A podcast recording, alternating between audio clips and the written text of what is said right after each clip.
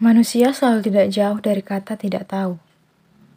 Diamnya bisa berarti kegaduhan, riangnya justru kesepian. Semua yang terlihat tidak pernah benar-benar sewajarnya. Berkata baik di sana, sedangkan di sini sebaliknya.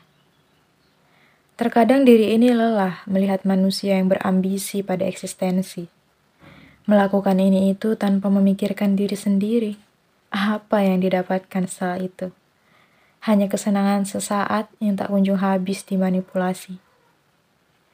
Tidak berhenti menciptakan citra baik hingga akhirnya lupa bahwa hati yang sesungguhnya pun perlu diperbaiki. Menikmati senja seorang diri terkadang jauh lebih menarik. Menatap langit yang juga menjadi saksi bisu para penyembah eksistensi. Terkadang dengan langit kita bisa menjadi diri sendiri, jauh dari hingar-bingar dunia yang sering kali mengkhianati. Sendiriku tak pernah sepi. Menatap langit sering kali membuatku berpikir kembali. Sesungguhnya, ke mana arah tujuan diri ini? Saat Tuhan tak terhingga sering kali meliputi pikiran yang mengerubungi.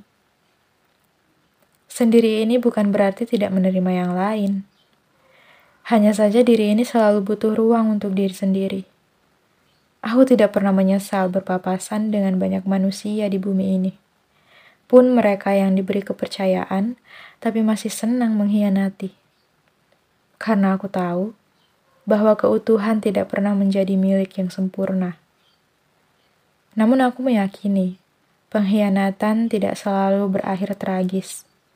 Dihianati berarti harus berhati-hati berhati-hati untuk memilih standar manusia yang harus dipercayai. Ketulusan memang sangat sulit dicari. Nilainya yang tidak berlandaskan materi menciptakan semakin banyak manusia pemilih. Sekalipun dunia sering kali mengkhianati, kita tidak boleh berhenti di titik ini.